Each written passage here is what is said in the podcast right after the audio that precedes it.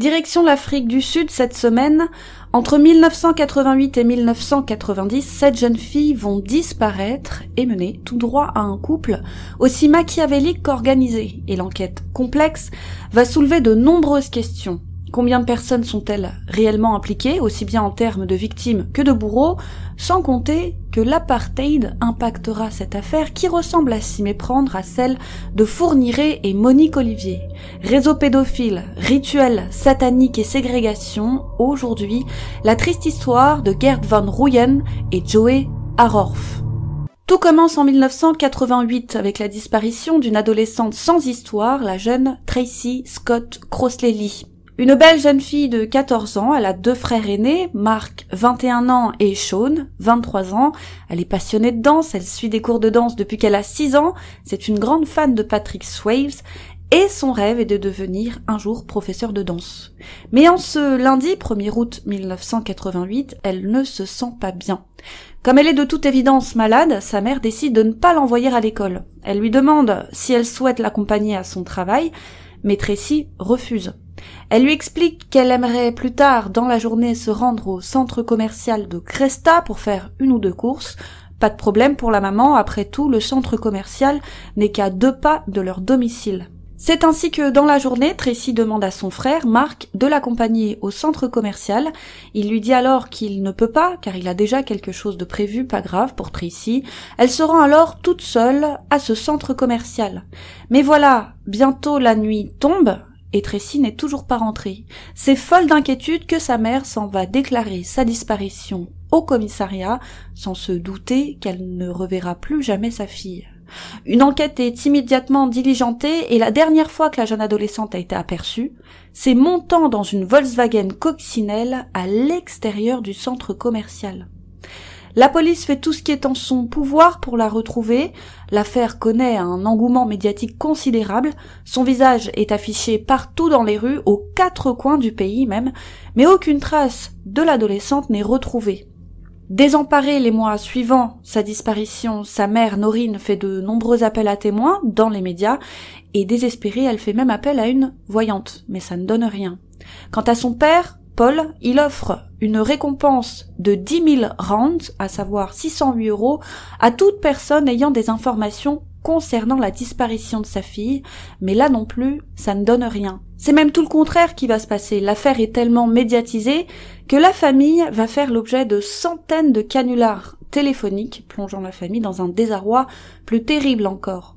Quant au frère de Tracy, Mark, il se sent coupable. Encore à ce jour, il se sent coupable de ne pas avoir accompagné sa sœur au centre commercial et il est profondément traumatisé par la disparition de sa sœur. Et petite parenthèse, sachez que ce Mark connaîtra un destin des plus sombres, puisqu'en 2005 il sera reconnu coupable du meurtre de l'un de ses ouvriers agricoles du nom de Nelson Shizail, 41 ans au moment des faits, et cette affaire ravivera les tensions raciales dans le pays à savoir que le 31 janvier 2004, cet ouvrier agricole, Nelson, avait été licencié par Marc pour un supposé vol et il était revenu chercher des casseroles et des poêles qu'il prétendait lui appartenir à la ferme de Marc, située près de la petite ville de Hutspruit, à environ 595 km au nord de Johannesburg.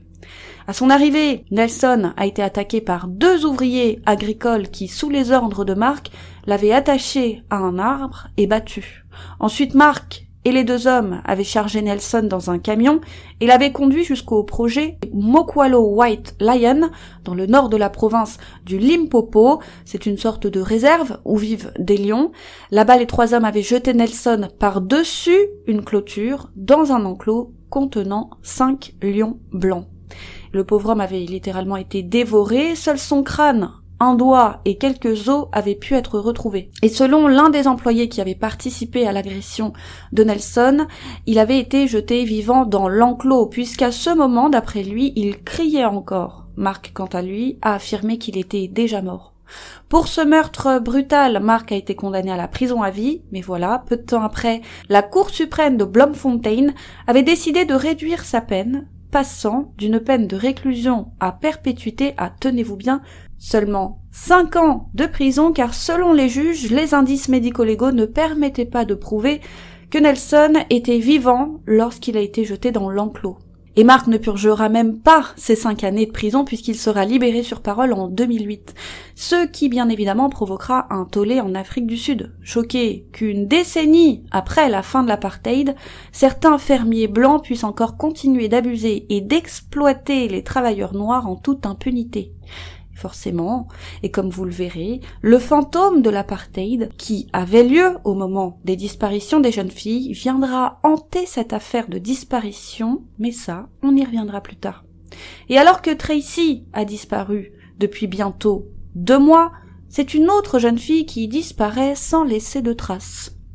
Nous sommes alors le 22 septembre 1988, Fiona Harvey, âgée de 12 ans, qui avait été adoptée, dans son enfance a disparu alors qu'elle était allée chercher du lait pour sa mère dans un magasin non loin de chez elle. Et la dernière fois qu'elle a été aperçue, elle marchait seule dans le quartier de Clarendon à Peter Maritzburg.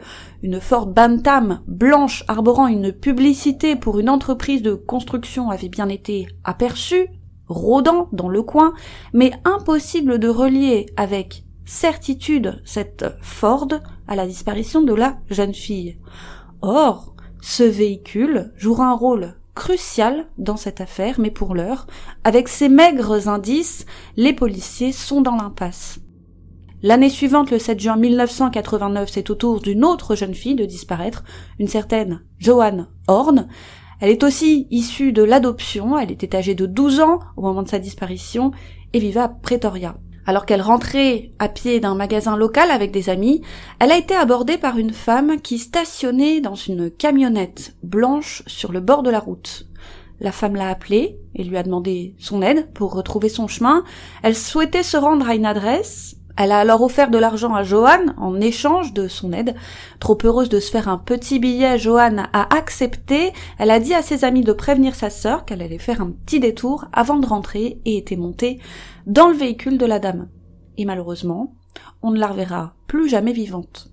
Et les choses s'enchaînent. Le mois suivant, en juillet 1989, c'est au tour d'une autre jeune fille de se volatiliser, une certaine Janet Delport, 16 ans.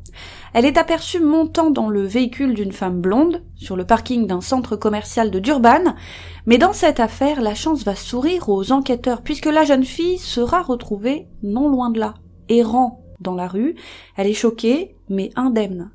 Et son témoignage, complètement décousu, ne permettra malheureusement pas de faire avancer l'enquête. Mais on se doute désormais que le kidnappeur est une femme. Et ça, ce n'est pas courant dans les affaires d'enlèvement. Il faut absolument mettre la main sur elle avant qu'elle ne frappe de nouveau, mais voilà. Les enquêteurs n'auront pas le temps puisqu'une poignée de semaines plus tard, c'est au tour d'une fillette de 9 ans de disparaître, la petite Rosa Piel, elle s'est comme évaporée alors qu'elle se promenait dehors, et il n'y a pas le début d'une piste qui s'offre aux enquêteurs. Et le mois suivant, ce sont cette fois deux jeunes filles qui vont disparaître. Nous sommes alors le 22 septembre 1989. Il s'agit d'Odette Boucher, 11 ans, et d'Anne-Marie Wapnar, toutes deux origines de Kempton Park. Elles se rendaient alors à la piscine. Et cette fois, il y a du nouveau une semaine plus tard. Le 29 septembre 1989, Kobe Wapnar, la mère d'Anne-Marie, reçoit une lettre signée de la main de sa fille, disant qu'Odette et elle sont allées à Durban en compagnie de quelques garçons pour le week-end, alors qu'elle ne s'inquiète pas. La lettre a été postée le 23 septembre, soit le lendemain de sa disparition, et la semaine suivante, c'est au tour de Linette Boucher, la mère d'Odette, de recevoir une lettre similaire, toujours signée des mains de sa fille. Cette lettre a également été postée le 23 septembre, comme celle d'Anne-Marie, mais elle a mis tout simplement plus de temps à être acheminée par voie postale. Et les familles des disparus n'y croient absolument pas. Au contraire, elles pensent qu'elles ont été rédigées sous la contrainte pour faire penser à une fugue et qu'ainsi les recherches soient abandonnées. Très vite, et après une comparaison graphologique, les enquêteurs soupçonnent que la lettre d'Anne-Marie a bien été écrite par Anne-Marie, mais qu'on la lui a dictée. Quant à celle d'Odette, les experts graphologiques ont indiqué que ce n'est tout simplement pas elle qui l'a écrit, alors les enquêteurs en sont sûrs, les deux jeunes filles ont été kidnappées et elles sont peut-être encore en vie quelque part et en grand danger.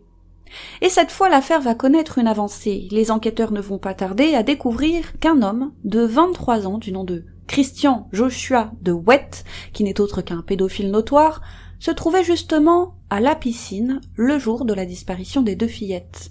Il a donc été soupçonné et interrogé, mais cela n'a rien donné. Il a donc été relâché et écarté de la liste des suspects, et on l'apprendra plus tard, il n'avait effectivement rien à voir dans la disparition des fillettes, cependant, sachez, pour la petite histoire, qu'il n'en demeurait pas moins un redoutable prédateur puisqu'il sera arrêté moins de quatre ans plus tard pour le meurtre de deux autres petites filles, à croire que les pervers sexuels sont tout autour de nous dans la nature.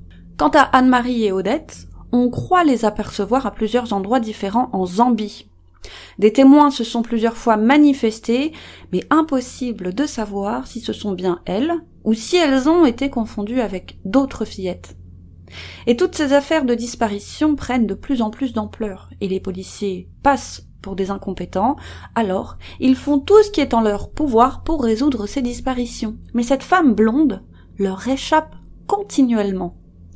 Le 3 novembre 1989, c'est au tour de Yolanda Wessels, 13 ans, de disparaître. Elle s'est, elle aussi, comme évaporée dans la nature. Et ce dont les enquêteurs sont loin de se douter, c'est qu'ils découvriront bien plus tard que cette mystérieuse dame blonde n'est autre que la tante de Yolanda mais ça ils ne le savent pas encore, et celle qui va permettre de confondre cette femme blonde n'est autre qu'une adolescente de 16 ans du nom de Joanne Bouissen.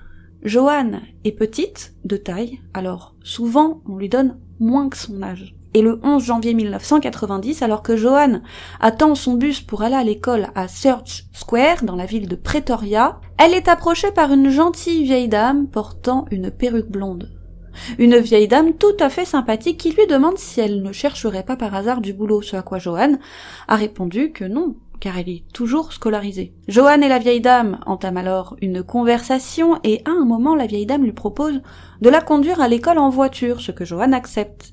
Il est vrai qu'on avait toujours dit à Johan de se méfier des inconnus et de ne pas parler aux étrangers. C'est pour ça qu'elle ne parlait jamais avec les hommes qu'elle ne connaissait pas, mais personne ne l'avait prévenu de se méfier des gentilles vieilles dames. Et celle-ci était si douce, elle paraissait si inoffensive, que Johan n'a pas suspecté une seconde que c'était là l'une des pires prédatrices du pays et l'une des plus recherchées. Et alors qu'elles sont en voiture, la vieille dame explique à Johan qu'elle doit passer d'abord par chez elle pour récupérer quelque chose avant de la déposer à son école. Pas de problème pour Joanne qui ne se méfie toujours pas. Une fois arrivée au domicile de la mamie, celle-ci invite l'adolescente à rentrer avec elle dans la maison pour prendre une boisson le temps qu'elle récupère ce qu'elle était venue chercher. Et Joanne accepte. Mais une fois à l'intérieur, alors que Joanne est dans le salon, elle ne voit pas qu'un homme arrive tout doucement par derrière puis il la frappe lourdement à la tête. Joanne s'effondre sur le sol, et alors qu'elle est à terre et toujours consciente, elle voit cet inconnu. Il pointe un revolver sur sa tête, l'inconnu la force à avaler des pilules, puis la menotte et l'agresse sexuellement avant de l'enfermer dans un placard. Tout s'est passé très vite, et Joanne sait que les pilules qu'on lui a fait avaler ne vont pas tarder à faire leur effet. Elle doit donc s'échapper au plus vite. Alors elle regarde autour d'elle, dans ce placard, et elle voit une glacière. Inspirée par son émission favorite MacGyver, elle utilise le couvercle de la glacière pour tenter d'ouvrir le crochet situé de l'autre côté du placard. Une idée aussi brillante qu'efficace puisque ça marche. Par chance, elle est seule quand elle sort dans la pièce, elle se précipite dans le salon, aucune trace de l'homme quant à la vieille dame, elle l'aperçoit par la fenêtre dans le jardin. Et cette dame est alors à milieu de se douter que son otage est en train de prendre la poudre d'escampette. Johan, avec une lucidité remarquable, s'empare du téléphone et appelle son cousin en lui expliquant à voix basse ce qui vient de lui arriver et où elle est. Puis elle court de toutes ses forces. Elle réussit à rejoindre la route où elle parvient à arrêter une voiture. Elle explique au conducteur ce qui vient de lui arriver et c'est seulement une fois assise sur le siège passager de son sauveur que les médicaments qu'elle a avalés font effet et qu'elle s'évanouit. Mais ouf, elle est sauvée. Les autorités sont immédiatement prévenues, Joanne a repris connaissance, elle est en mesure de donner toutes les indications nécessaires aux policiers, policiers qui n'ont aucun doute, cette vieille dame, c'est bien celle qui a enlevé les disparus. Et elle n'était que la complice de celui qu'il suppose être son mari, ou son compagnon. Les policiers se précipitent immédiatement au domicile du couple. Ils découvrent que dans cette maison habite un certain Cornelius Gerardus van Ruyen, surnommé Gert, il est âgé de 52 ans, et sa compagne, Francina Johanna Hermina Aror, surnommée Joey, qui n'est pas aussi âgée que l'adolescente le pensait puisqu'elle a seulement 48 ans. Mais il est trop tard. Gert et Joey ont déjà pris la fuite. Alors les policiers décident de rester en planque, discrètement, devant la maison.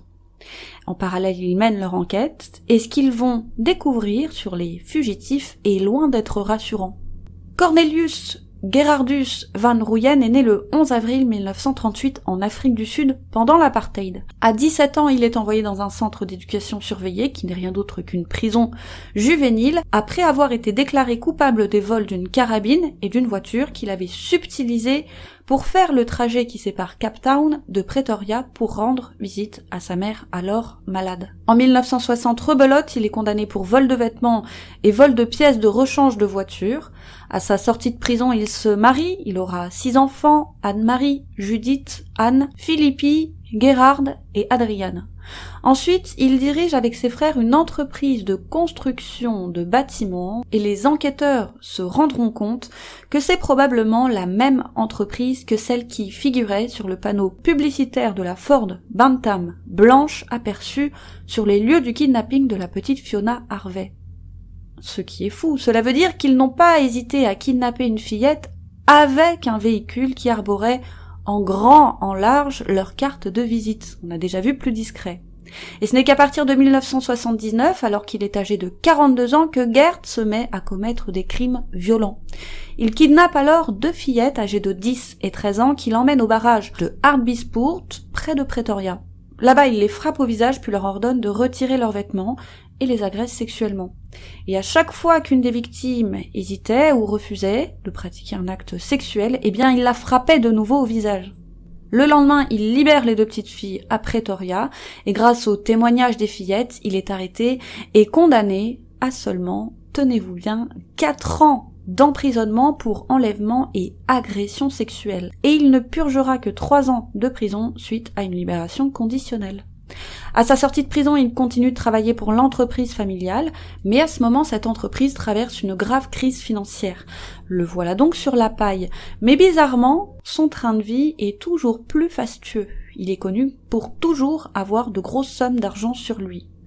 Gert était décrit par beaucoup comme un homme flamboyant qui aimait se vanter de ses relations extra-conjugales et de ses exploits sexuels avec de très jeunes femmes, et même avec de très jeunes filles, il parlera même à son entourage d'une fillette de seulement 5 ans, et on pense que c'est probablement pour cette raison que sa femme a décidé de le quitter et que le couple divorcera en 1983. Après son divorce, il s'installe donc dans une maison située dans le quartier de Capital Park, à Pretoria, la même que celle où sera retenue captive la petite Joanne. La maison était, selon ses voisins, une véritable forteresse. Dès qu'un visiteur pénétrait dans la propriété, de lourdes portes étaient verrouillées derrière lui avec de lourdes chaînes. Les voisins se rappellent également de son comportement déplacé envers la jante féminine. Gert regardait souvent de manière insistante les filles et les femmes qui passaient devant son domicile, n'hésitant pas à les siffler comme du bétail et à les importuner sans la moindre gêne. Et c'est après être resté un certain temps célibataire qu'en 1988, l'année même de la disparition de la première victime, qu'il rencontre la fameuse Joey, alors elle aussi divorcée de son vrai nom, Francina Johanna Hermina Arorf. Et Joey était une femme qui travaillait très dur comme commis comptable. Elle était décrite comme une très belle femme charismatique, aux cheveux châtains, qui élevait seule ses trois enfants. Et ses proches et ses enfants n'ont jamais compris pourquoi une femme aussi attirante et charismatique, qui aurait pu avoir n'importe quel homme, avait choisi de se mettre en couple avec Gert, un homme rustre qui lorgnait sur tout ce qui bougeait, qui était beaucoup plus âgé qu'elle, qui perdait ses cheveux et qui avait de la bedaine. Pour beaucoup, il n'avait rien d'attirant. Le couple était connu pour souvent aller en vacances et en week-end à Warmbath et Umdloti, deux stations balnéaires situées sur la côte de la province de KwaZulu-Natal. Tous sont loin d'imaginer qu'ensemble, Gert et Joey formeront le couple de serial killers le plus terrible de l'histoire de l'Afrique du Sud. Mais ce n'est pas tout, comme je vous le disais, les enquêteurs découvrent que l'une des victimes, la petite Yolanda Wessels, 13 ans, n'était autre que la nièce de Joey. Et d'ailleurs, toujours plus tard, sachez que l'insigne de préfet d'Yolanda sera retrouvé sur le bureau de Gert. Alors pourquoi avoir tué la jeune femme? Si elle est bien morte, parce qu'après tout, elle a disparu. Eh bien, il existe différentes théories. L'un des fils de Gert accusera bien plus tard son père, avant de se rétracter. Alors, peut-être qu'elle a tout simplement été kidnappée pour être abusée, ou peut-être qu'elle en savait trop. La police aurait retrouvé son journal intime chez le couple, journal qui ne sera jamais dévoilé par la police, et Yolanda y écrivait absolument tout, alors peut-être que sa tante avait découvert son journal intime, et découvert par la même occasion qu'elle savait des choses qu'elle n'était pas censée savoir. Mystère. En tout cas, le mobile de la disparition de Yolanda reste encore à ce jour un mystère, et sachez qu'en l'état, les policiers se font discrets, ils restent en planque devant la maison, c'est bien plus tard qu'ils inspecteront cette maison. Mais pour l'heure, l'urgence, c'est de retrouver le couple qui est en fuite. Ils sont loin de se douter à ce moment que ce couple n'est pas bien loin. Ils se sont réfugiés dans un hôtel d'Umdloti. Le propriétaire de l'hôtel déclarera plus tard que Joey semblait à deux doigts de la crise de nerfs, probablement car elle se doutait bien que la petite Johanna qui est la dernière victime, avait dû prévenir la police et que Gert et elle risquaient à tout moment d'être arrêtés. Se sentant acculés à l'hôtel, le couple écrit une lettre de suicide ainsi que leur testament. Ils vont rester dans cet hôtel quatre jours et pour des raisons qu'on ignore, le couple retourne à Pretoria, là où ils habitent. Et dès que les policiers qui surveillaient la maison du couple aperçoivent la camionnette Ford Bantam blanche de Gert, eh bien, ils se lancent à la poursuite du véhicule. À un moment, en pleine course-poursuite, Gert se gare sur le bas-côté de la route. Il sort un revolver de calibre 22 et tire une balle dans la tête de Joey. Et dans la foulée, il prend un revolver de calibre 357 et se suicide. Le couple meurt sur le coup. Jamais donc ils ne seront jugés dans ces affaires, et la suite de l'enquête va révéler d'autres éléments encore à l'intérieur de la maison. Il y a par exemple l'adresse et le numéro de téléphone d'Odette Boucher, écrit sur un morceau de papier caché sous un tapis dans le garage. Il y a également son insigne de capitaine de classe et son sac jaune. Les clés de la maison d'Anne-Marie Vapnard ainsi que les enveloppes et le papier utilisés pour écrire aux parents d'Odette et Anne-Marie sont également retrouvés dans la maison de Capital Park.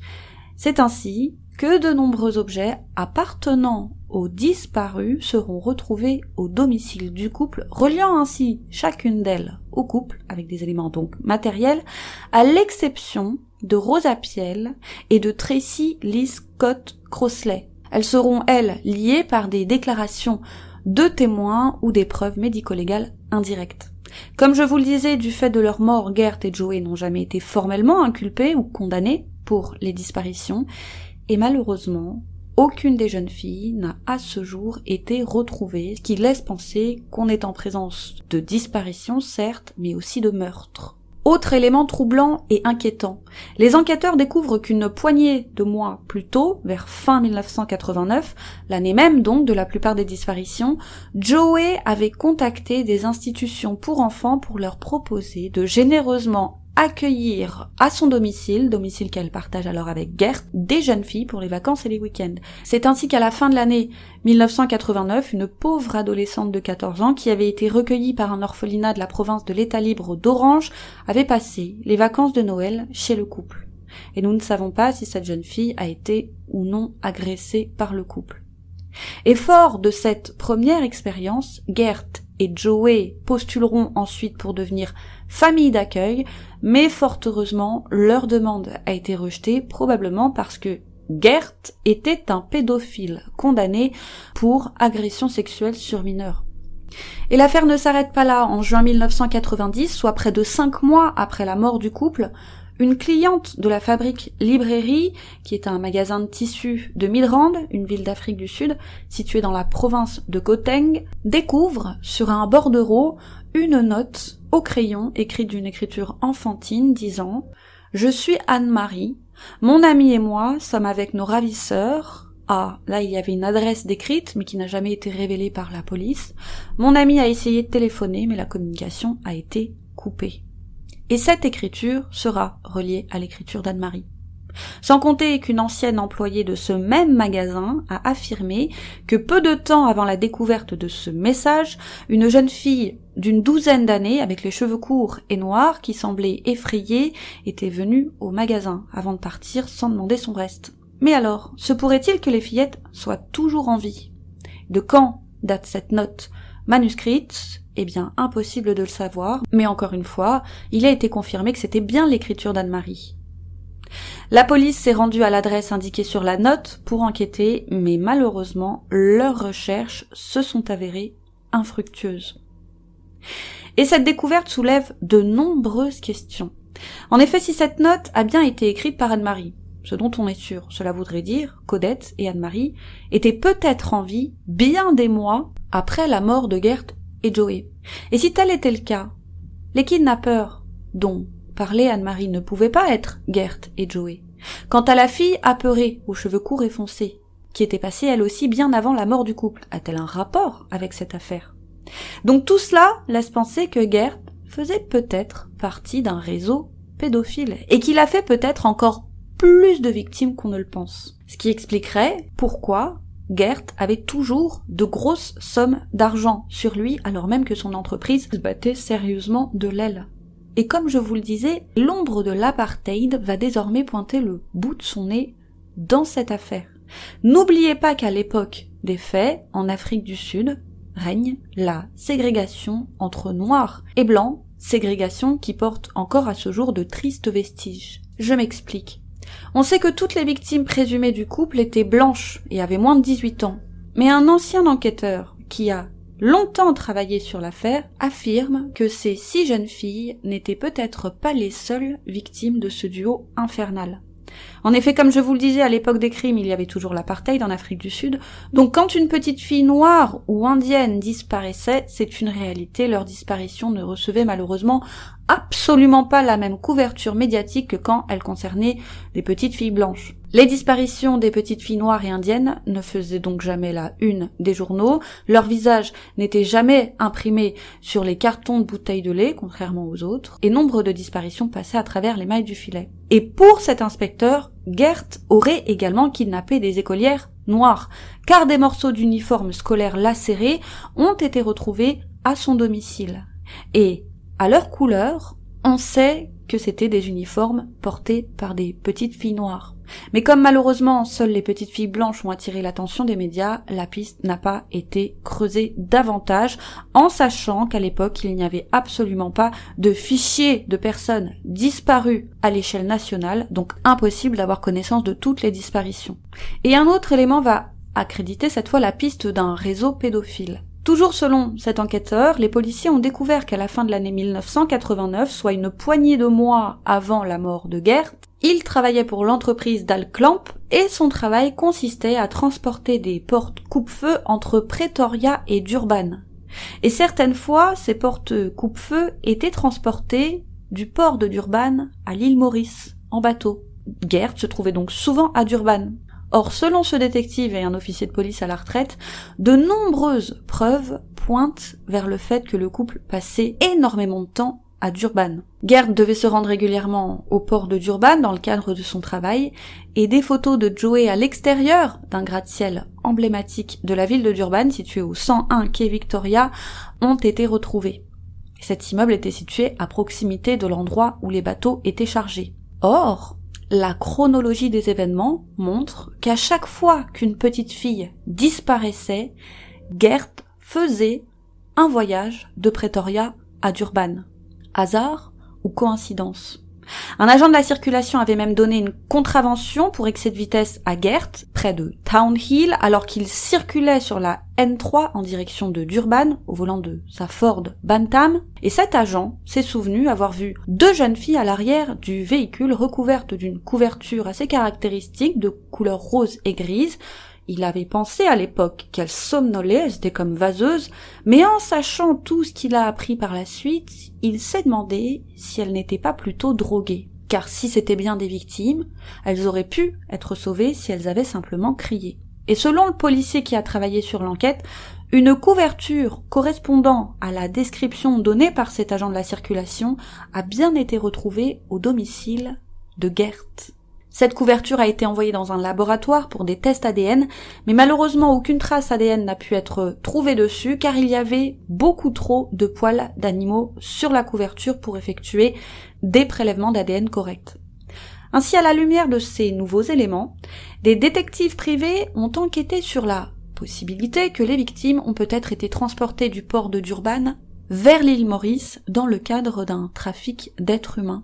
Selon eux, Gert avait peut-être des contacts au port de Durban qui l'avaient aidé à transporter des filles à l'étranger. Et selon ces détectives, la théorie selon laquelle les filles auraient pu être victimes de traite d'êtres humains vers des pays voisins n'a jamais été prise au sérieux par la police, alors que, souvenez-vous, de nombreux témoins s'étaient manifestés et avaient affirmé avoir vu Odette et Anne-Marie en Zambie ou au Mozambique. La police a expliqué qu'elle n'avait pas pu suivre cette piste, car à l'époque des disparitions, il y avait encore l'apartheid en Afrique du Sud, et donc les relations avec les États voisins étaient compliquées. Ils n'avaient donc pas pu se rendre à l'étranger pour approfondir leur enquête. La théorie du réseau est également soutenue par Philippi van Ruyen, le fils de Gert.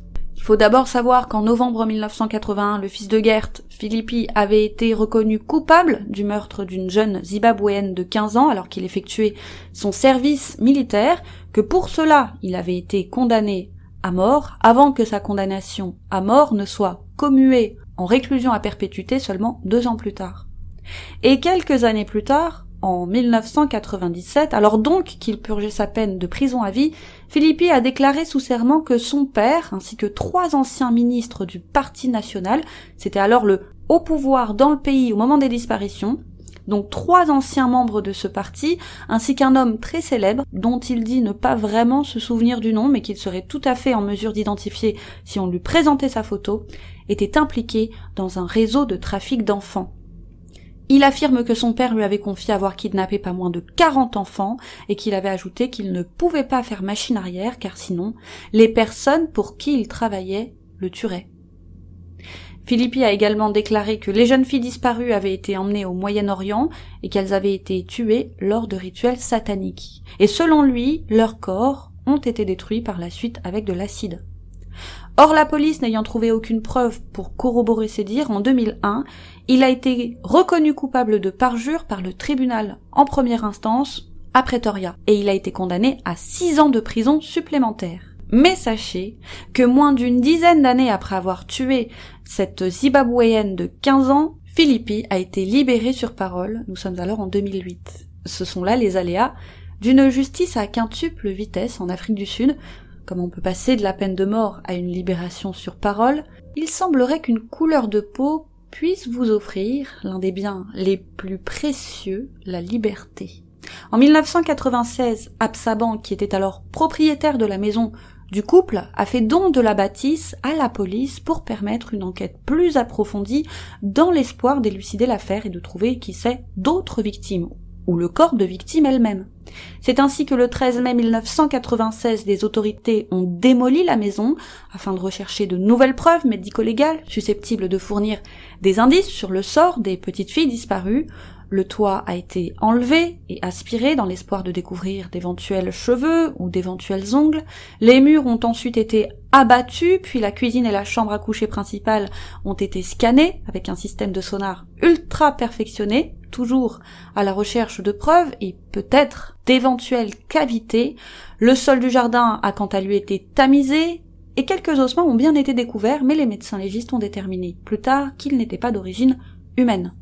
Le 12 mars 2007, il y a eu un regain d'intérêt pour l'affaire après la découverte d'ossements de deux adolescentes sur une plage proche d'Umgloti, à environ 500 mètres de KwaZulu-Natal, un lieu de villégiature que Gert et Joey, souvenez-vous, avaient l'habitude de fréquenter de leur vivant.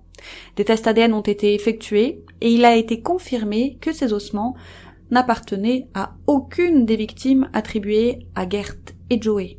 Mais il faut savoir que ces tests ADN n'ont pu être réalisés qu'avec des échantillons d'ADN des proches de quatre des six filles disparues parce que souvenez-vous, deux d'entre elles avaient été adoptées. Il s'agit de Fiona Harvey et Joanne Horn. Donc impossible de savoir si ces ossements appartiennent à ces deux jeunes filles. Seule certitude, ils n'appartiennent pas aux autres disparus. D'ailleurs, la police a prélevé l'ADN des parents des fillettes disparues, car ils avaient peur que ceux-ci ne décèdent avant d'avoir trouvé le corps des fillettes. Donc désormais, on dispose de l'ADN des fillettes qui pourrait, sait-on jamais, servir si un jour on retrouve les corps? Malheureusement, concernant ces ossements d'adolescentes retrouvés, la police sud-africaine n'a pas donné plus de détails. Et la police pense qu'il est fort probable que certaines des victimes du couple soient enterrées sur les plages de la côte du KwaZulu-Natal, car au moment de chaque enlèvement, le couple était parti en vacances à Warmbas ou Umdloti, des stations balnéaires situées sur la côte de KwaZulu-Natal, quand elles n'étaient pas parties au port de Durban. Plus tard, d'autres ossements ont été retrouvés sous une piscine dans une propriété située tout à côté de celle de Gert. La piscine avait été construite en 1989, période où Joey et Gert étaient actifs, et les policiers ont tout de suite fait le lien avec eux, car Gert avait à ce moment travaillé pour une entreprise de construction de piscines. Les os présentaient des marques de scie dessus et près des ossements se trouvait une robe verte et un collant en laine noire et sur la robe, une robe de jeune fille, se trouvaient des trous laissant penser que la personne dont les ossements avaient été retrouvés avait peut-être été poignardée. Et malheureusement, la police n'a pas pu confirmer si ces os étaient humains ou s'ils appartenaient à un animal, ce que j'ai trouvé à titre personnel extrêmement bizarre. Nous savons seulement que la robe verte et les collants ne correspondaient pas à la description des vêtements que portaient les disparus au moment de leur disparition, et nous ne savons pas non plus si c'est l'entreprise pour laquelle travaillait Gerd qui avait construit la piscine, car la personne qui a découvert les ossements n'était alors pas le propriétaire de la maison au moment de la disparition des fillettes. Donc on ne sait pas qui a construit cette piscine. Et il faut le dire, on peut trouver inquiétant que des corps d'adolescentes soient retrouvés, ça et là, dans le pays sans qu'on ne sache qui elles sont et d'où elles viennent. Il y a pourtant sûrement des familles qui les cherchent et qui les attendent quelque part. Et encore une fois, les enquêteurs ont expliqué que retrouver l'identité de ces personnes était très compliqué, car à l'époque de la disparition des six filles, il n'y avait pas de service dédié aux personnes disparues et que rien n'était informatisé, contrairement à aujourd'hui. Et malheureusement, toute cette médiatisation autour de l'affaire n'a pas eu que du bon. En 2019, une femme, se faisant appeler Léa Sloan, s'est manifestée affirmant être Fiona Harvey, l'une des disparues. On découvrira plus tard, grâce au frère de cette mystérieuse femme, frère qui s'était manifesté après avoir vu le visage de sa sœur partout dans les médias, qu'elle s'appelle en réalité Jacqueline Sloan, qu'elle est née en 1983, elle a cinq frères et sœurs avec qui elle avait coupé tout contact. Son frère a expliqué que souvent sa sœur exploitait la sympathie des gens à des fins personnelles, une façon pour elle d'attirer l'attention, et des analyses ADN confirmeront qu'elle n'est absolument pas Fiona Harvey, mais qu'elle est bien la sœur de cet homme qui s'est manifesté. La propriété de Gert a quant à elle finalement été laissée à l'abandon, les sans-abri du coin venaient s'y réfugier, et au vu de sa triste réputation, sachez que certaines personnes n'hésitaient pas à faire le déplacement pour y pratiquer des rituels sataniques. Mais un jour, les voisins ont fini par en avoir marre, et ils ont décidé de faire de cette propriété un lieu de commémoration en l'honneur des victimes. En 2019, ils ont nettoyé les lieux et repeint les murs entourant la propriété, puis ils ont placé sur un mur une plaque en métal sur laquelle était dessinée cette fleur. Six fleurs afin d'honorer la mémoire des six petites victimes, et la dernière pour Johan, sans qui Gert et Joey n'auraient pas été stoppés. Malheureusement, à ce jour, il n'y a aucune nouvelle piste solide et les corps des petites filles n'ont jamais été retrouvés. Et forcément, sans corps, il est difficile pour les parents des victimes de trouver la paix. Et les familles des victimes font de leur mieux pour aller de l'avant en dépit des circonstances. La mère de Joanne a expliqué qu'elle serait heureuse d'enfin avoir des réponses après toutes ces années, mais elle a aussi ajouté qu'elle avait de moins en moins d'espoir à cause de toutes ces déceptions qu'elle a dû essuyer. Malheureusement, le père d'Odette, quant à lui, et comme certains des parents, est décédé. Lui, il est décédé en 2020 sans avoir eu de réponse sur l'endroit où pourrait se trouver sa fille. Je ne peux que vous conseiller le film sud-africain I Am All Girls, je suis toutes les filles, sorti en 2021 sur Netflix et qui est inspiré de l'affaire et qui aborde le sujet très dur de la traite d'enfants. Voilà, c'est tout pour aujourd'hui. Merci de nous avoir suivis. Quant à moi, je vous dis à très vite sur YouCrime pour une autre triste histoire.